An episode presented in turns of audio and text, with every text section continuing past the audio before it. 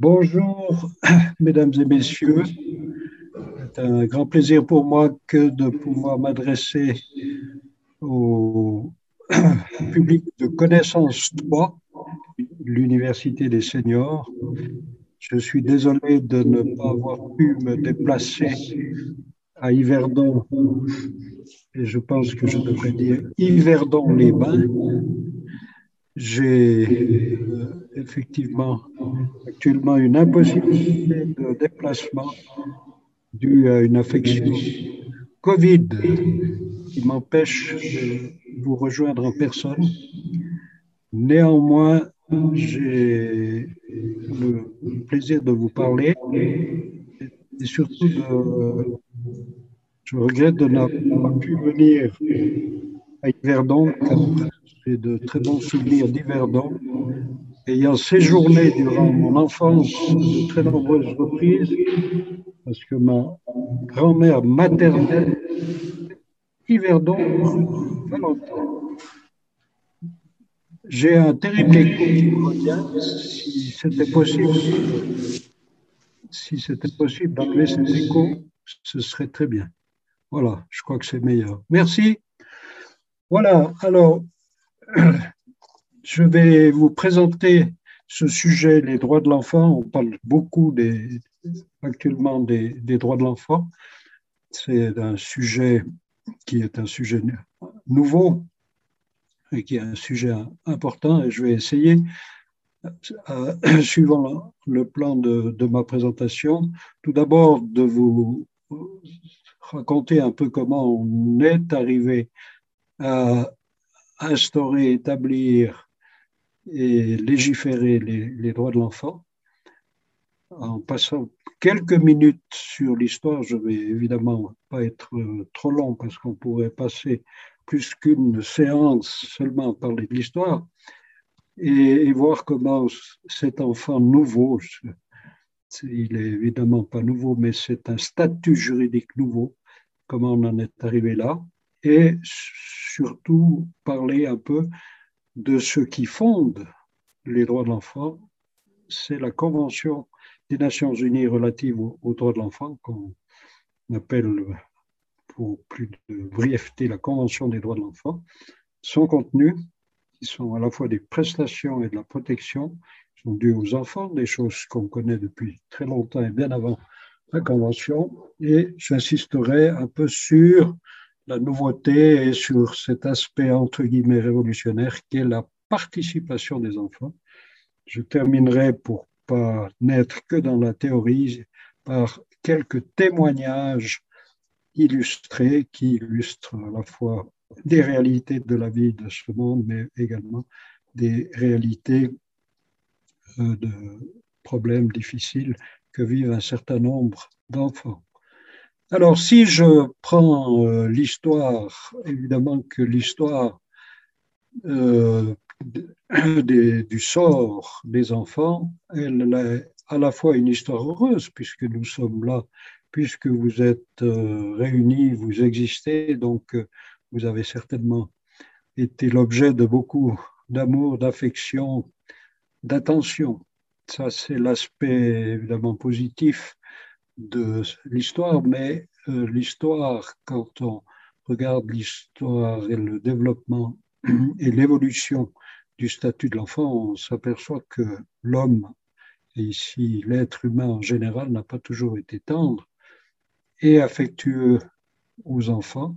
Si on pense euh, à l'Antiquité, à l'abandon massif des enfants, symboliquement illustré par Moïse, qui a été sauvé des eaux, le Romulus et Rémus, abandonnés mais allaités par la Louve, qui vont finir par fonder Rome, mais qui, avant cela, avaient été évidemment mis en péril et abandonnés. Si on fait un, retour vers euh, les civilisations qui nous ont précédés, et si on pense enfants et les Grecs, notamment les philosophes grecs, qui ont beaucoup apporté à notre civilisation.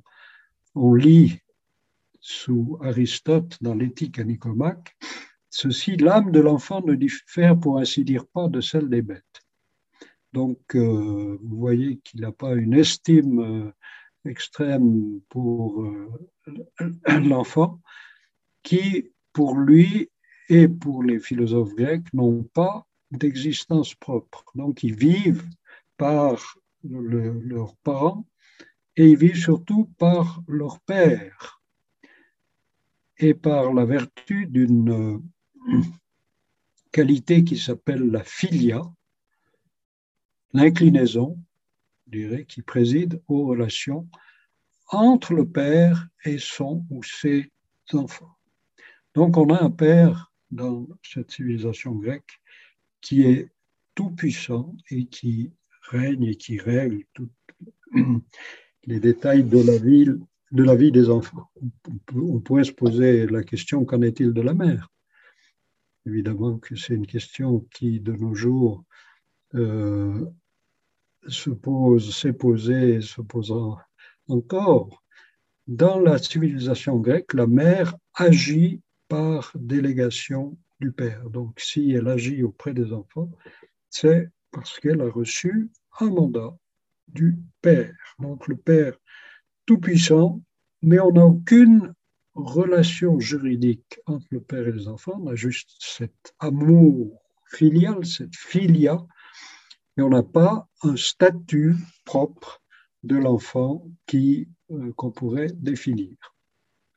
Qu'en est-il chez euh, nos amis les, Romains, qui sont pour nous importants puisqu'ils ils sont à la base par leur droit de notre système juridique, évidemment pas euh, actuel, mais tout le système juridique qui nous a régi pendant longtemps. Donc, euh, euh, sous les, Romains, on a un mot incroyable qui est le infans. Infans, qui a évidemment donné enfant, c'est celui qui ne parle pas.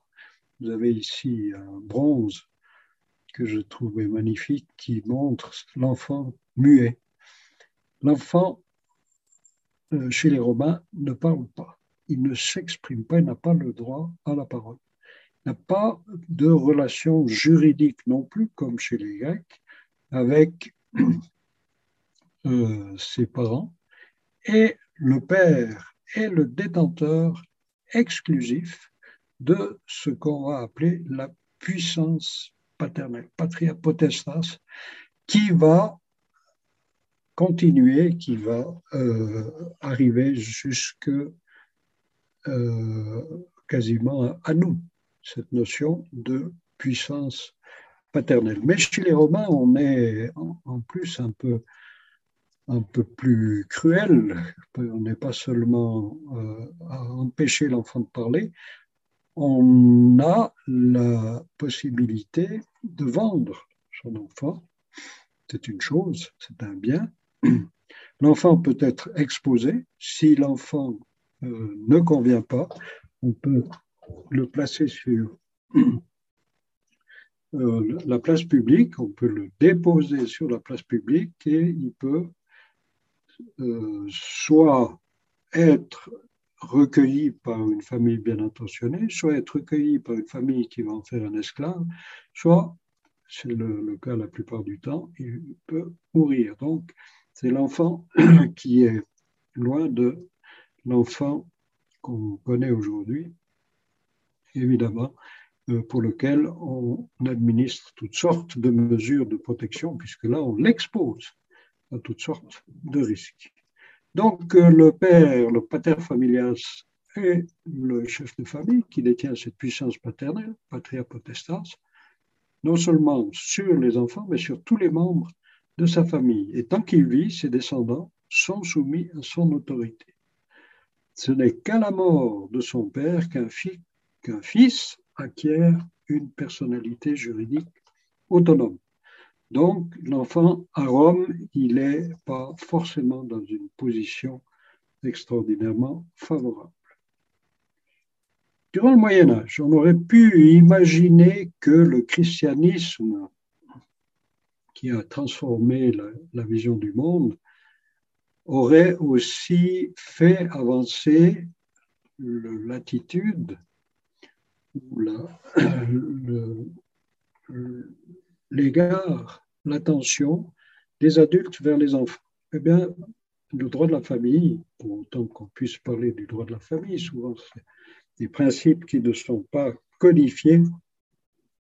Durant tout le Moyen Âge, on reste dans la même idée que celle de l'Antiquité, c'est celle d'un enfant dépendant et c'est celle d'un enfant qui s'exprime pas. Il reste un être sans personnalité propre, donc sans statut juridique propre. Il appartient complètement à sa famille et il n'a pas le droit à la parole. Donc, le terme enfant, infants, se euh, justifie également euh, durant toute cette période du Moyen Âge.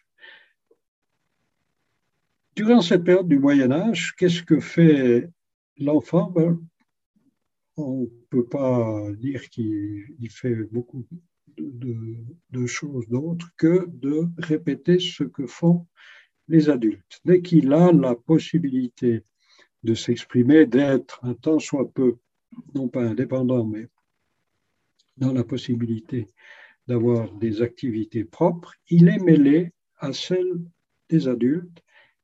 Et selon qu'il est un garçon ou une fille, il va être intégré à ce que font les hommes et ce que font les femmes.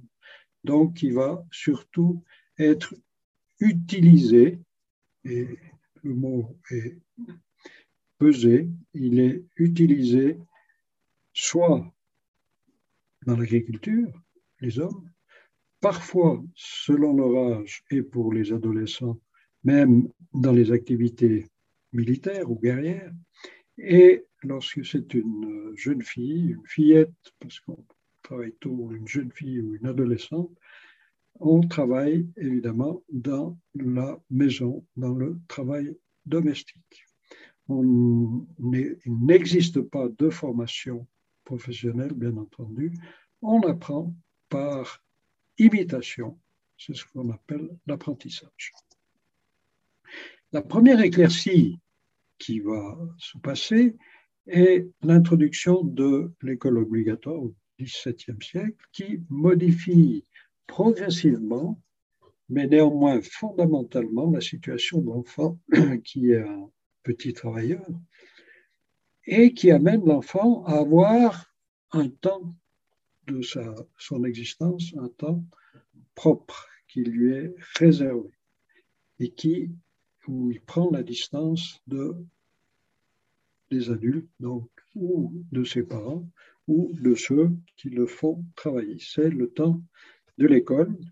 Et ce tournant est déterminant parce que non seulement on a un temps différent pour les élèves, pour les escoliers, mais on a également une catégorie particulière, les élèves, qui apparaît et pour lesquels il va bien être nécessaire de trouver une place, un statut, des règles et évidemment également des obligations. Donc, cette introduction de l'école obligatoire va amener une éclaircie et va pas encore donner complètement euh, statut à l'enfant, mais va au moins lui procurer une place dans la vie sociale. Jusqu'alors, l'enfant est surtout utilisé, l'enfant est surtout un travailleur, l'enfant n'a pas de statut, l'enfant ne parle pas, l'enfant peut être vendu chez les Romains, mais euh, confié euh, durant tout le Moyen Âge, et euh, il est plus ou moins considéré comme un objet.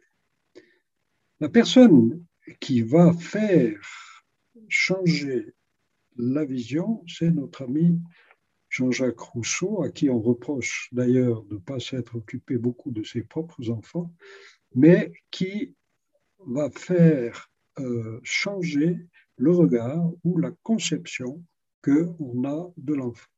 Une définition négative, l'enfant est celui qui n'est pas, qui ne parle pas, qui n'a pas de statut, qui ne peut pas se débrouiller tout seul. Il propose une définition positive, l'enfant est un enfant.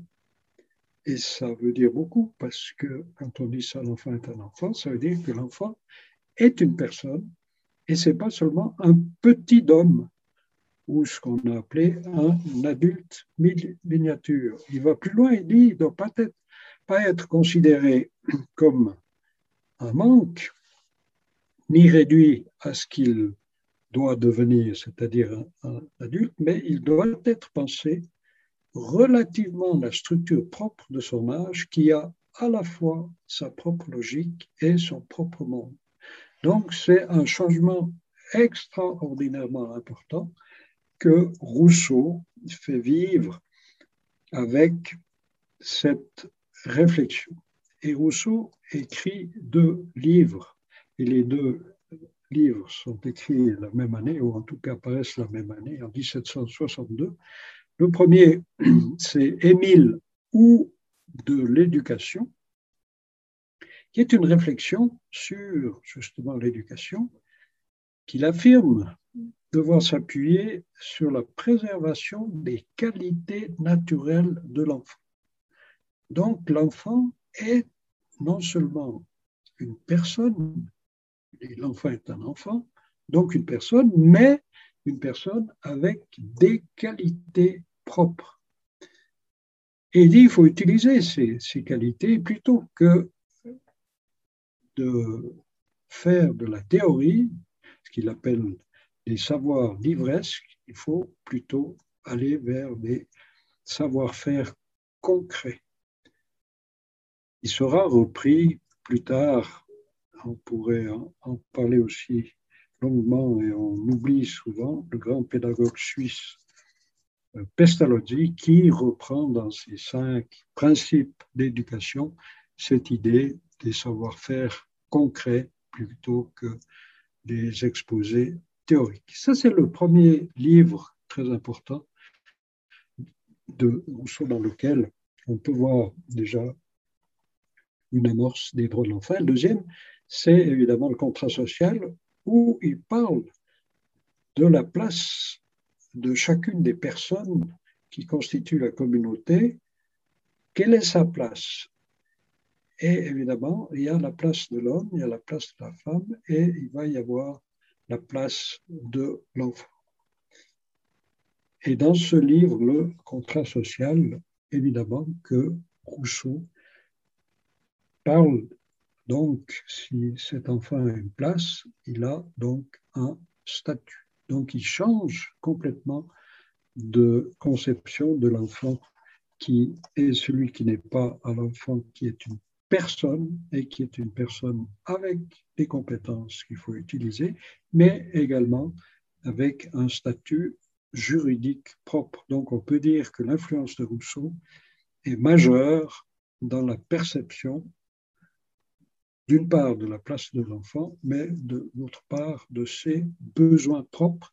Il a question des besoins de l'enfant et des besoins spécifiques de l'enfant, elle va revenir régulièrement dans toute la discussion autour des droits de l'enfant. Après euh, Rousseau, ce qui a changé et qui a provoqué un intérêt pour l'enfant, c'est euh, durant tout le 19e siècle la prise de conscience que si cet enfant est une personne et s'il a des besoins propres, on ne peut pas le continuer à le traiter, respectivement à le maltraiter, comme on l'a fait, soit par le travail, soit par son embrigadement dans les, dans les conflits. Et on est au XIXe siècle dans la phase de la première industrialisation, la première phase de l'industrialisation, où on a euh, utilisé de manière systématique les enfants dans les travaux non plus seulement des champs ou le travail domestique, mais surtout dans les manufactures et dans les mines.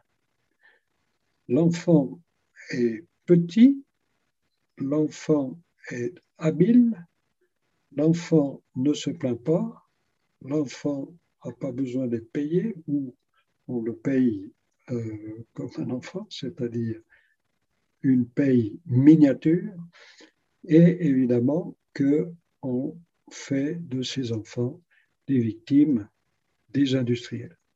Et c'est là que les États commencent à se poser la question, mais est-ce qu'on peut continuer à utiliser les enfants? Est-ce qu'on peut continuer à exploiter les enfants de cette manière? D'où les premières euh, mesures protectionnelles, donc les premières lois de protection, dont la toute première loi de protection de l'enfant que l'on recense, qui est de 1802. Vous voyez que ce n'est pas très ancien, la première loi de protection, qui était une loi qui visait à euh, préserver ou en tout cas encadrer le travail des enfants. Cette première loi anglaise n'interdit pas le travail des enfants, mais elle essaye de mettre des normes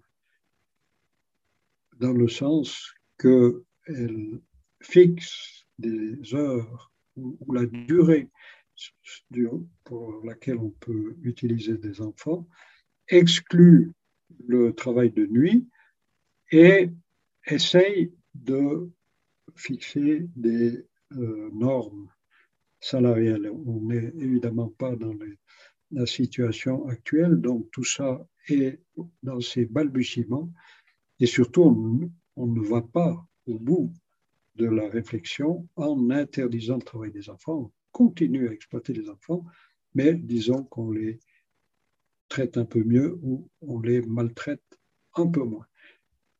De cette loi anglaise de 1802 vont naître par la suite de nombreuses lois de protection des enfants, non plus seulement contre le travail, mais également contre les mauvais traitements, contre la négligence, contre les situations de précarité, contre l'abandon. On est dans une période où on a beaucoup d'enfants dits illégitimes ou sans mère, où on a beaucoup aussi de cas d'infanticide et durant toute cette période, on va développer aussi sous l'influence d'un mouvement qui s'appelle le piétisme, des lois de protection et on va euh, construire ou installer des institutions, ce qu'on va appeler des orphelinats ou des maisons d'accueil, voire pour les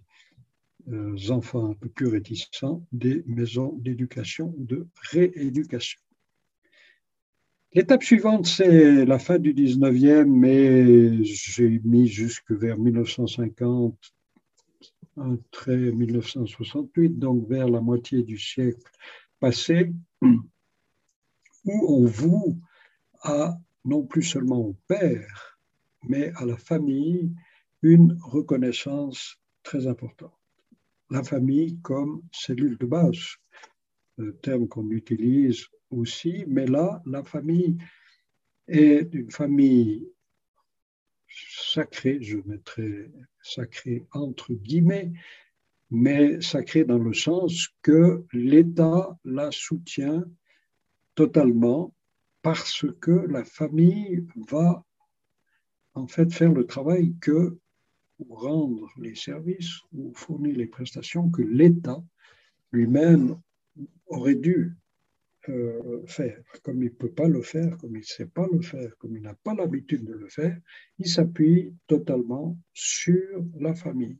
J'ai mis ici une loi française, c'est une loi française qui a existé jusqu'à la Deuxième Guerre mondiale, qui soutient totalement la famille, à tel point que lorsqu'un enfant n'obéit pas à ses parents, les parents ont la possibilité de se plaindre de cet enfant et de requérir le placement de cet enfant, ce que s'empresse de faire l'État. Donc on est dans une réactivité très importante de l'État par rapport au comportement des enfants, dans l'idée non pas tellement de punir les enfants, mais surtout de préserver l'unité familiale, avec pendant toute cette période une composition assez traditionnelle qui est le père, qui est le chef de famille, sa femme avec qui il partage ou non les responsabilités éducatives. Souvent, sa femme est, un peu comme chez les Grecs, sa mandataire qui agit par sa délégation. Et puis, les enfants, on est encore dans la période où on met enfants au pluriel, souvent de très nombreuses, des familles très nombreuses. On ne parle plus, ici on l'utilise très peu ou moins le terme de puissance paternelle, bien qu'on l'utilise encore assez longtemps, mais on commence à parler d'autorité paternelle. Vers 1968, on a tendance à attribuer à 1968 toutes les révolutions.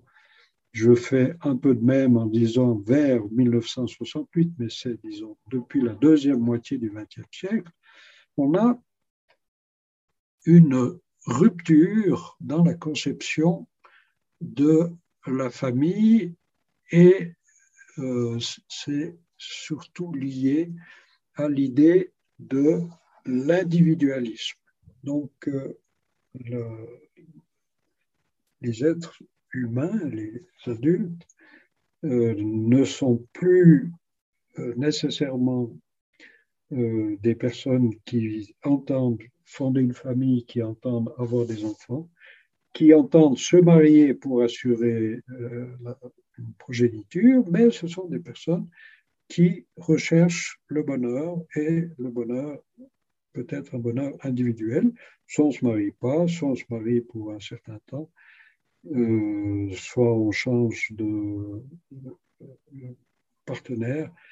Donc, dès les années, euh, disons, 1968, euh, ça s'accentue euh, passablement. Et puis, on dissout quelque chose qui était considéré comme sacré à la fois du point de vue juridique et à la fois du point de vue religieux, c'est le mariage. On considère plus le mariage comme un engagement à perpétuité, mais on considère le mariage comme un contrat qu'on peut faire et qu'on peut défaire. Et on invente le mot des mariages. Donc, on est dans une situation tout à fait euh, nouvelle, avec, évidemment, si on se trouve dans cette situation d'individualisme, de mariage et de démariage, avec une autorité qu'il va falloir partager. C'est plus seulement le père qui va avoir l'autorité parentale, mais également la mère, avec des concepts nouveaux de parentalité, d'autorité parentale partagée, coparentalité, de parenting, etc. Donc, avec des choses qui changent énormément. Se pose alors une question extrêmement importante, c'est que faire Ici, simplement un petit clin d'œil sur la nouvelle famille Magritte et l'esprit de géométrie, où vous voyez le changement dans la famille. C'est pas la mère qui porte le fils, c'est le fils qui porte la mère. Donc, on a une modification très sensible de la conception de la famille. Donc, la grande question qui va se poser avec cet individualisme et avec ce mariage et des mariages, c'est qu'est-ce qu'on fait du produit du mariage, c'est-à-dire, entre guillemets, produit évidemment, de l'enfant. Alors c'est bien de se démarier, c'est bien de se divorcer, c'est bien de séparer les biens, mais est-ce qu'on peut séparer les enfants? On a déjà eu, une fois dans l'histoire, un exemple d'un enfant qu'on voulait couper en deux. Est-ce qu'on peut couper en deux les enfants? Évidemment que non. Si on peut régler le sort des affaires matérielles, si on peut partager un compte en banque, si on peut vendre une maison, si on peut éventuellement se débarrasser de l'armoire qu'on a héritée de la grand-mère, on peut difficilement se débarrasser de l'enfant. On peut difficilement le découper en deux. Donc on mène une réflexion fondamentale dans la communauté internationale sur non pas seulement le sort de l'enfant en cas de divorce, mais sur le statut juridique de l'enfant. Et on arrive à cette conclusion qui est euh, quasiment incroyable et qu'on on, dit pourquoi on, le trouve seulement maintenant, que l'enfant n'est pas une chose, n'est pas un bien, n'est pas notre propriété,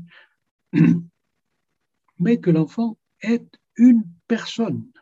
Donc on passe d'une réification de l'enfant qui était une chose et notre bien, même des fois notre bien le plus précieux, mais notre bien à l'enfant qui est un enfant, une personne, et qui est évidemment, comme toutes les personnes, sont uniques.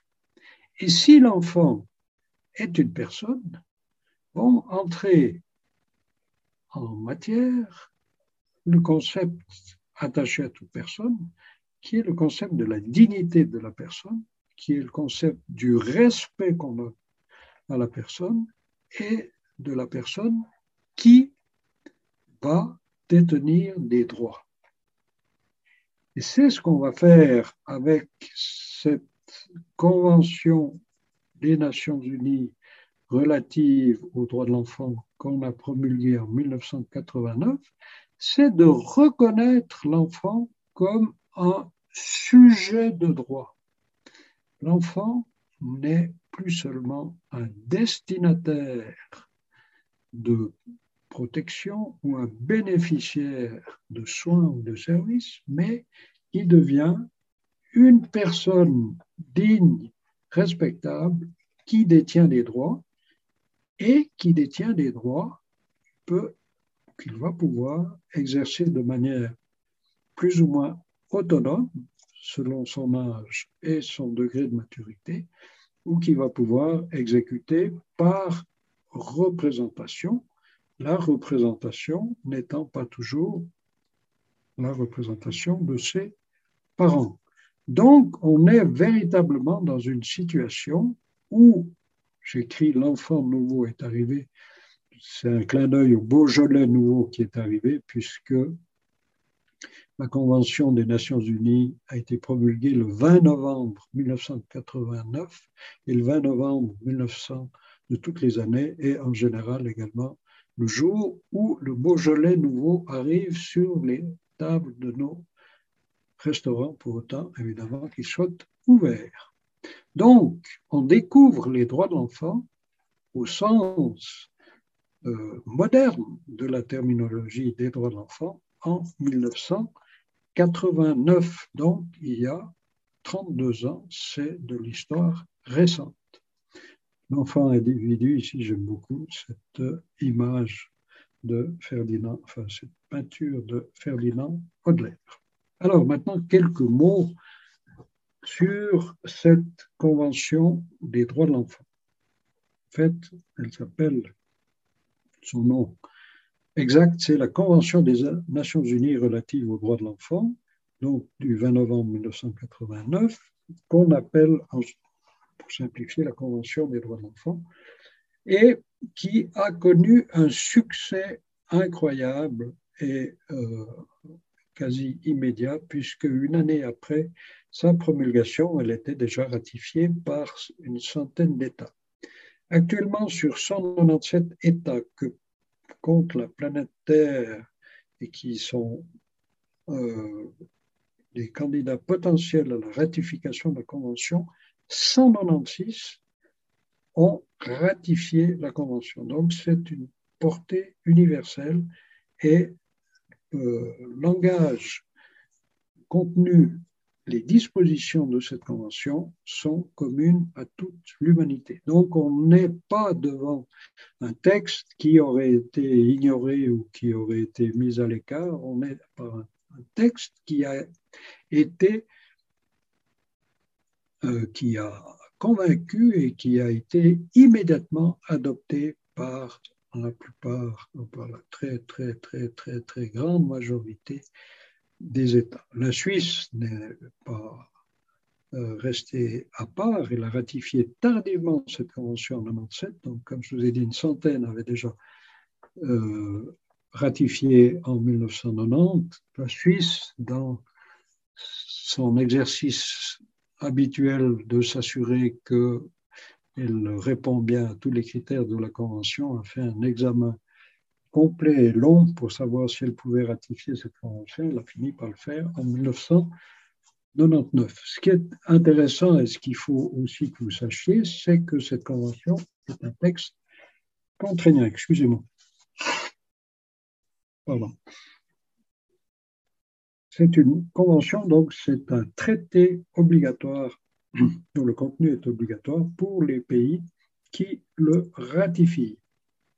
Donc, la Suisse est engagée par la Convention et derrière la Convention, et on a un certain nombre d'articles qui sont des articles qui s'appliquent directement, donc que le juge peut appliquer directement de la Convention. Ce sont les fameux, on parle tout à l'heure, article 3 et article 12 de la Convention. Et cette Convention n'est pas isolée, elle fait partie de, des conventions des droits de l'homme, de ce qu'on appelle les, droits humains, comme les, pactes sur les droits civils et politiques, sur les droits économiques, sociaux et culturels.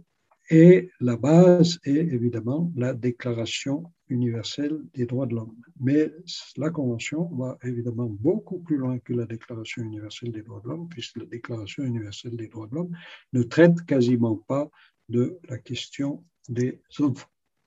Voilà un, exemplaire de cette convention.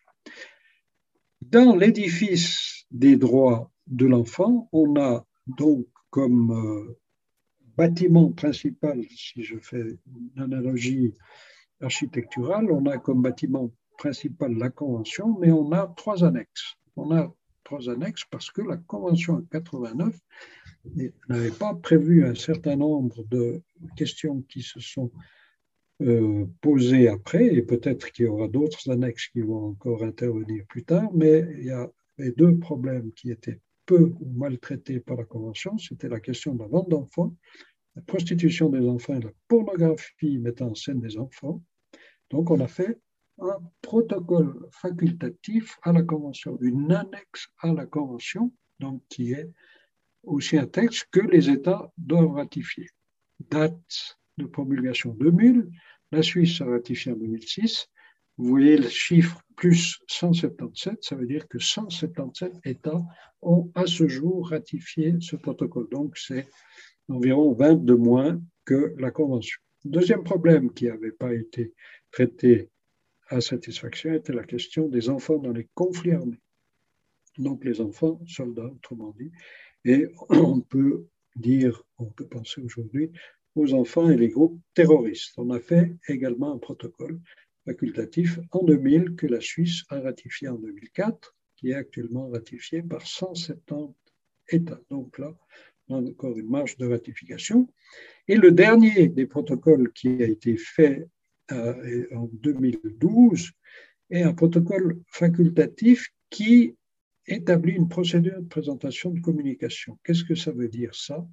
Ben, Ça veut dire que les enfants qui peuvent se prévaloir d'une violation de leurs droits qui n'a pas été reconnue dans leur pays, pour autant que ce pays soit et ratifié la Convention, donc quasiment tous les pays du monde, peuvent se plaindre devant le Comité des droits de l'enfant. Le Comité des droits de l'enfant est donc une instance quasi judiciaire. Et la Suisse a ratifié ce protocole en 2004. 19. Cette troisième annexe est extrêmement importante parce qu'elle donne une effectivité aux droits de l'enfant, puisque les enfants peuvent, lorsqu'ils estiment que leurs droits n'ont pas été respectés à satisfaction, peuvent se plaindre devant une instance internationale.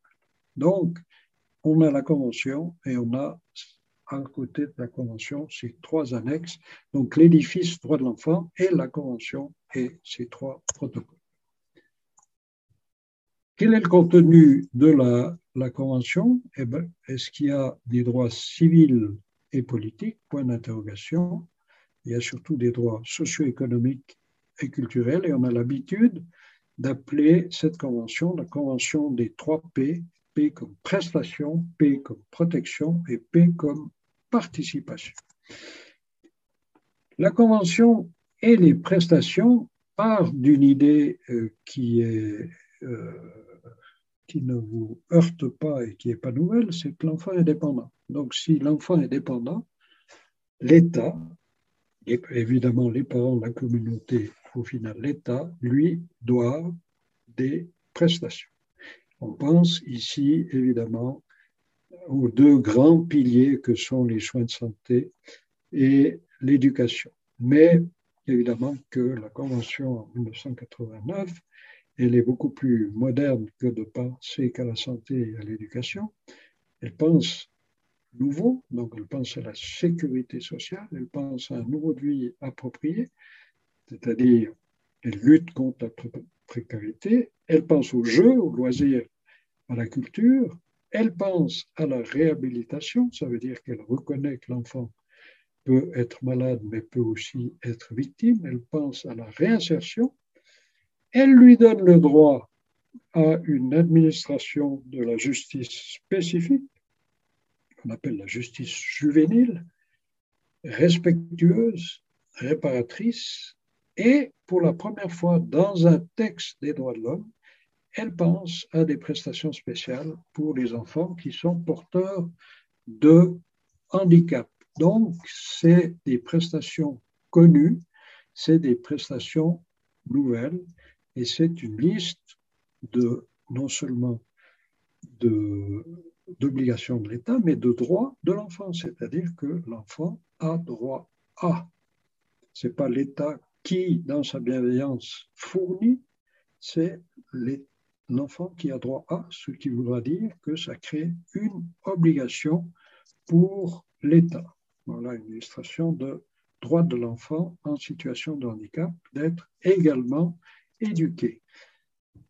Le deuxième P, c'est celui de la protection qui part d'une idée aussi que tout le monde comprend, que l'enfant est vulnérable, donc il faut le protéger. Il faut le protéger ben, contre quoi? Ben, Contre toute forme d'exploitation.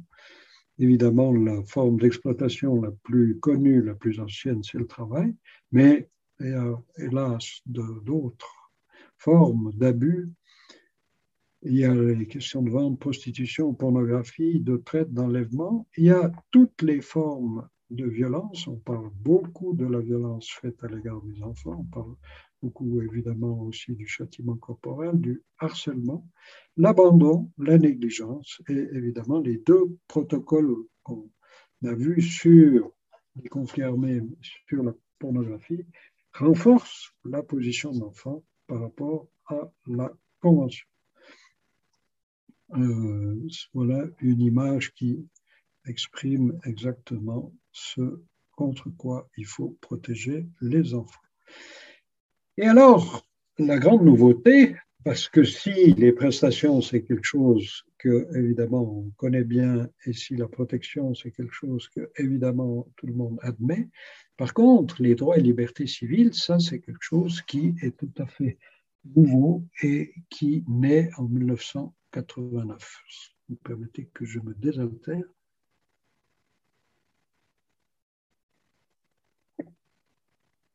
Voilà, donc là, on, a une série de droits qui sont ce qu'on appelle des droits et libertés civiles. Donc on ne parle pas de droits civils et politiques, mais on parle de droits et libertés civiles parce qu'il n'y a pas de droit politique proprement dit reconnu aux enfants, de droits de vote ou d'éligibilité, par exemple. Par contre, on a des droits comme celui d'être enregistré à la naissance, droit au nom et droit à l'identité. Ce sont des problèmes qui sont extrêmement complexes et extrêmement d'actualité si on pense notamment à tout le domaine de la procréation médicalement assistée, voire même de la gestation pour autrui. Le droit à la nationalité, le droit à ne pas être séparé des parents, on peut imaginer ici non seulement les situations de divorce ou de séparation, mais les, euh, situations de migration,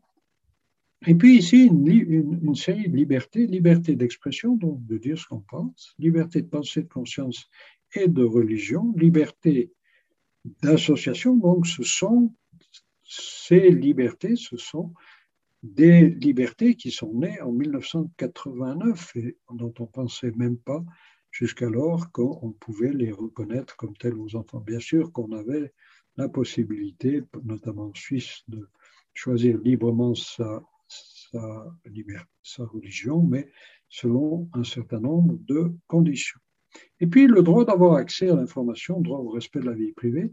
Ici, avec tout le, domaine, je dirais, digital et tout le domaine de l'informatique, on est dans une, des situations qui sont tout à fait nouvelles.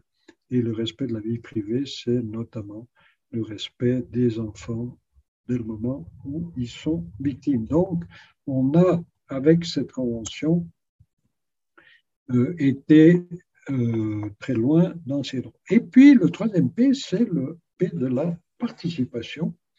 Ça veut dire qu'on a donné à l'enfant non pas seulement la reconnaissance de prestations et protection, mais de droit de participer, notamment le droit d'être entendu c'est ce fameux article 12, par les autorités judiciaires et administratives dès le moment où on a une décision qui est prise à l'égard d'un enfant.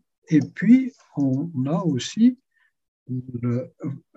l'obligation de l'entendre par les organes législatifs, c'est-à-dire que dès qu'on fait une loi, on devrait entendre les enfants, entendre leur, point de vue. Alors, c'est peut des lois nationales, des lois cantonales, des lois communales. Donc, on, est dans une situation, sinon de droit politique, du moins d'un encouragement à faire participer les enfants à la vie politique. Si je parle ici de droit politique, je vais quand même signaler que le Conseil national a en 2020 décidé d'adopter une initiative parlementaire pour abaisser le droit de vote à 16 ans et que le Conseil des États, en juin 2021, euh, par sa commission juridique, a suivi le même chemin. Donc, il est possible, probable qu'à court ou moyen terme, euh, on donne aux enfants à partir de 16 ans une possibilité de participer réellement et juridiquement au, au sort de la société. Et puis, on a établi l'intérêt supérieur de l'enfant comme le critère de, des décisions qui doivent être prises. Donc, ça veut dire qu'on met l'enfant au centre des décisions. J'ai écrit néanmoins pas un enfant roi. Ça ne veut pas dire que parce que on oblige les autorités judiciaires et administratives à entendre les enfants et que l'intérêt supérieur de l'enfant est un critère de décision, ça ne veut pas dire qu'on a fait une catégorie nouvelle d'êtres humains qui seraient les enfants.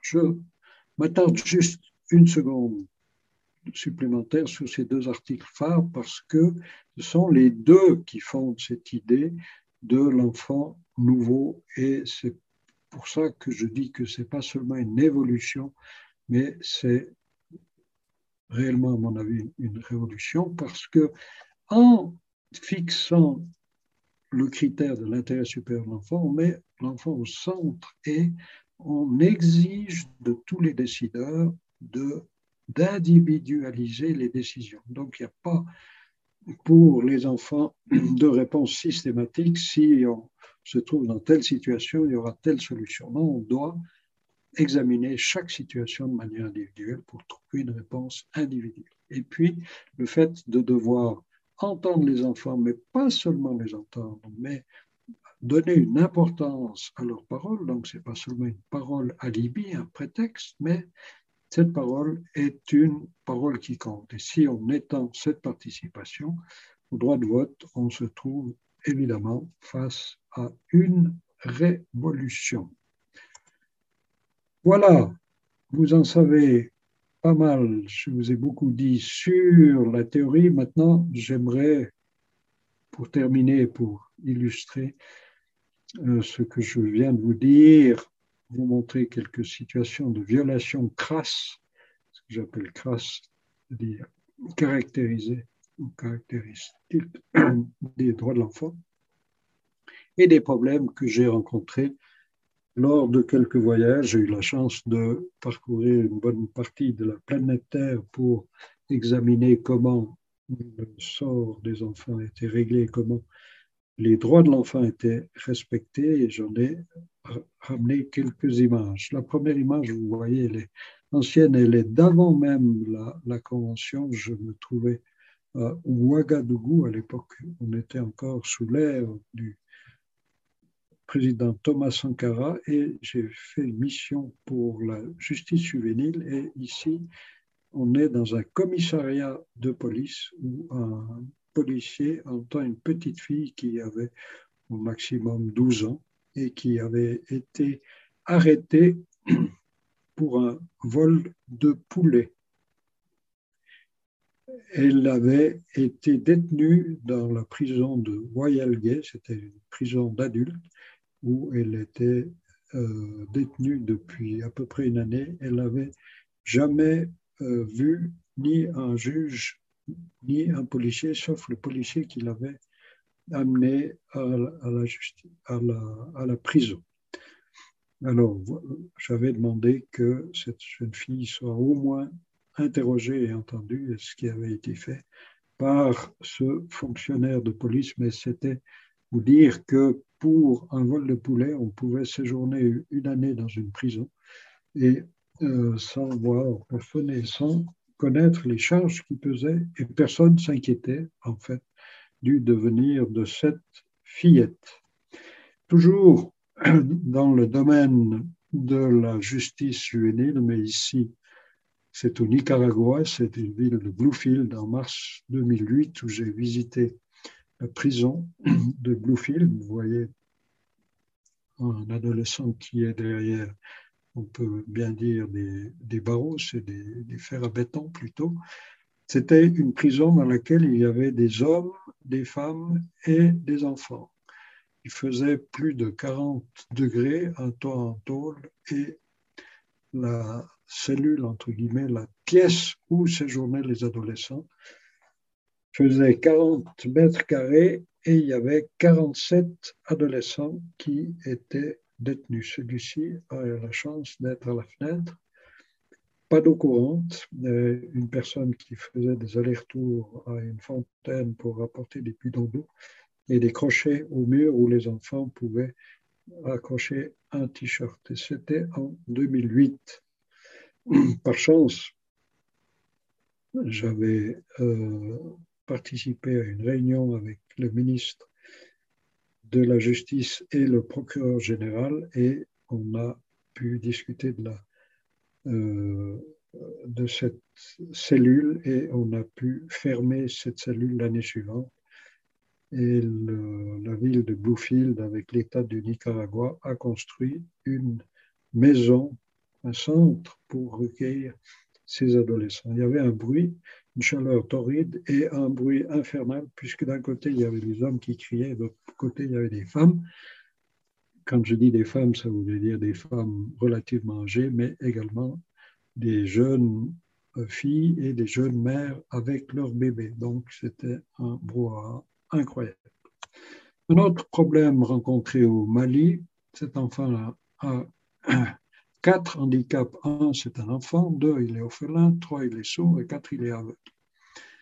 Aucune structure étatique pour prendre en charge ces enfants. Ici, c'est une ONG privée qui recueillait cet enfant et que j'ai eu euh, la chance, parce que c'est des leçons de vie, de, voir et de voir comment cet enfant était euh, pris en charge par des privés, mais évidemment dans une précarité euh, complète.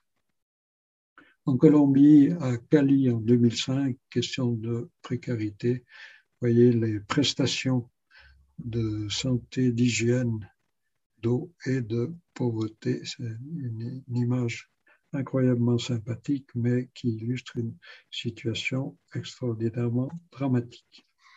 La question de, l'éducation dans un certain nombre de pays, ici en Côte d'Ivoire, à Abidjan, si on voit, si on voyait la photo complète, on verrait qu'il y a 80 élèves dans cette euh, pièce, qu'il n'y a pas de banc, on, s'installe comme on peut, on est les uns sur les autres, on n'a pas de matériel. C'est en 2007, euh, j'espère que ça a changé, mais j'ai rencontré ceci dans beaucoup de pays. Je fais actuellement une euh, action pour une ONG au Burkina Faso où notre principal souci actuellement est de trouver des bancs et des chaises d'école pour un pays en, en, 2021. Donc, vous voyez que ça a probablement changé, mais pas totalement changé. Il y a aussi évidemment des images heureuses. Ici, on illustre le droit au jeu on est au Bénin, à Cotonou, en 2012, et on voit des enfants qui, même s'ils sont indémunis de beaucoup de choses, euh, font ce que font tous les enfants du monde, c'est-à-dire jouer. Le droit au jeu est consacré par la Convention, et ce n'est pas seulement le droit euh, au jeu, le droit de jouer, c'est également le droit d'être un enfant. Enfin, je termine par la participation, puisqu'on a vu des éléments de prestation et de protection. Ici, c'est la participation. Ici, c'est l'enfant qui exprime son opinion. Je n'ai pas été très loin, j'ai été à Sion. C'est une institution pour des enfants qui sont en léger retard scolaire qui a instauré en son sein un Parlement des enfants depuis 2010.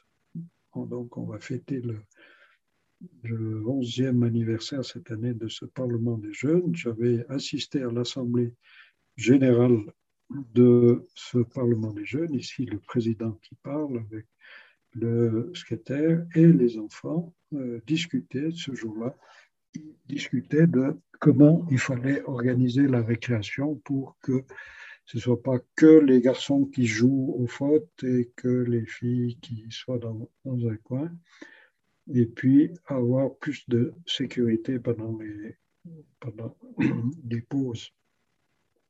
À la fin, le, avec le président même une, clochette, à la fin, ils avaient, euh, ces, enfants, voté une résolution qui a été soumise au conseil d'école et qui a été finalement adoptée par l'école qui a modifié un peu son règlement par rapport à l'occupation des places des aires de jeu et par rapport à la sécurité durant les pauses de ces enfants. Donc, ce n'était pas une parole vaine, ce n'était pas un parlement qui faisait que euh, de parler, c'est un parlement qui a agi. Voilà, mesdames et messieurs, je m'arrête ici. J'espère n'avoir pas été trop long, j'ai un petit peu dépassé le temps qui m'était imparti mais je reste volontiers à votre disposition pour des questions. Je vous remercie de votre attention.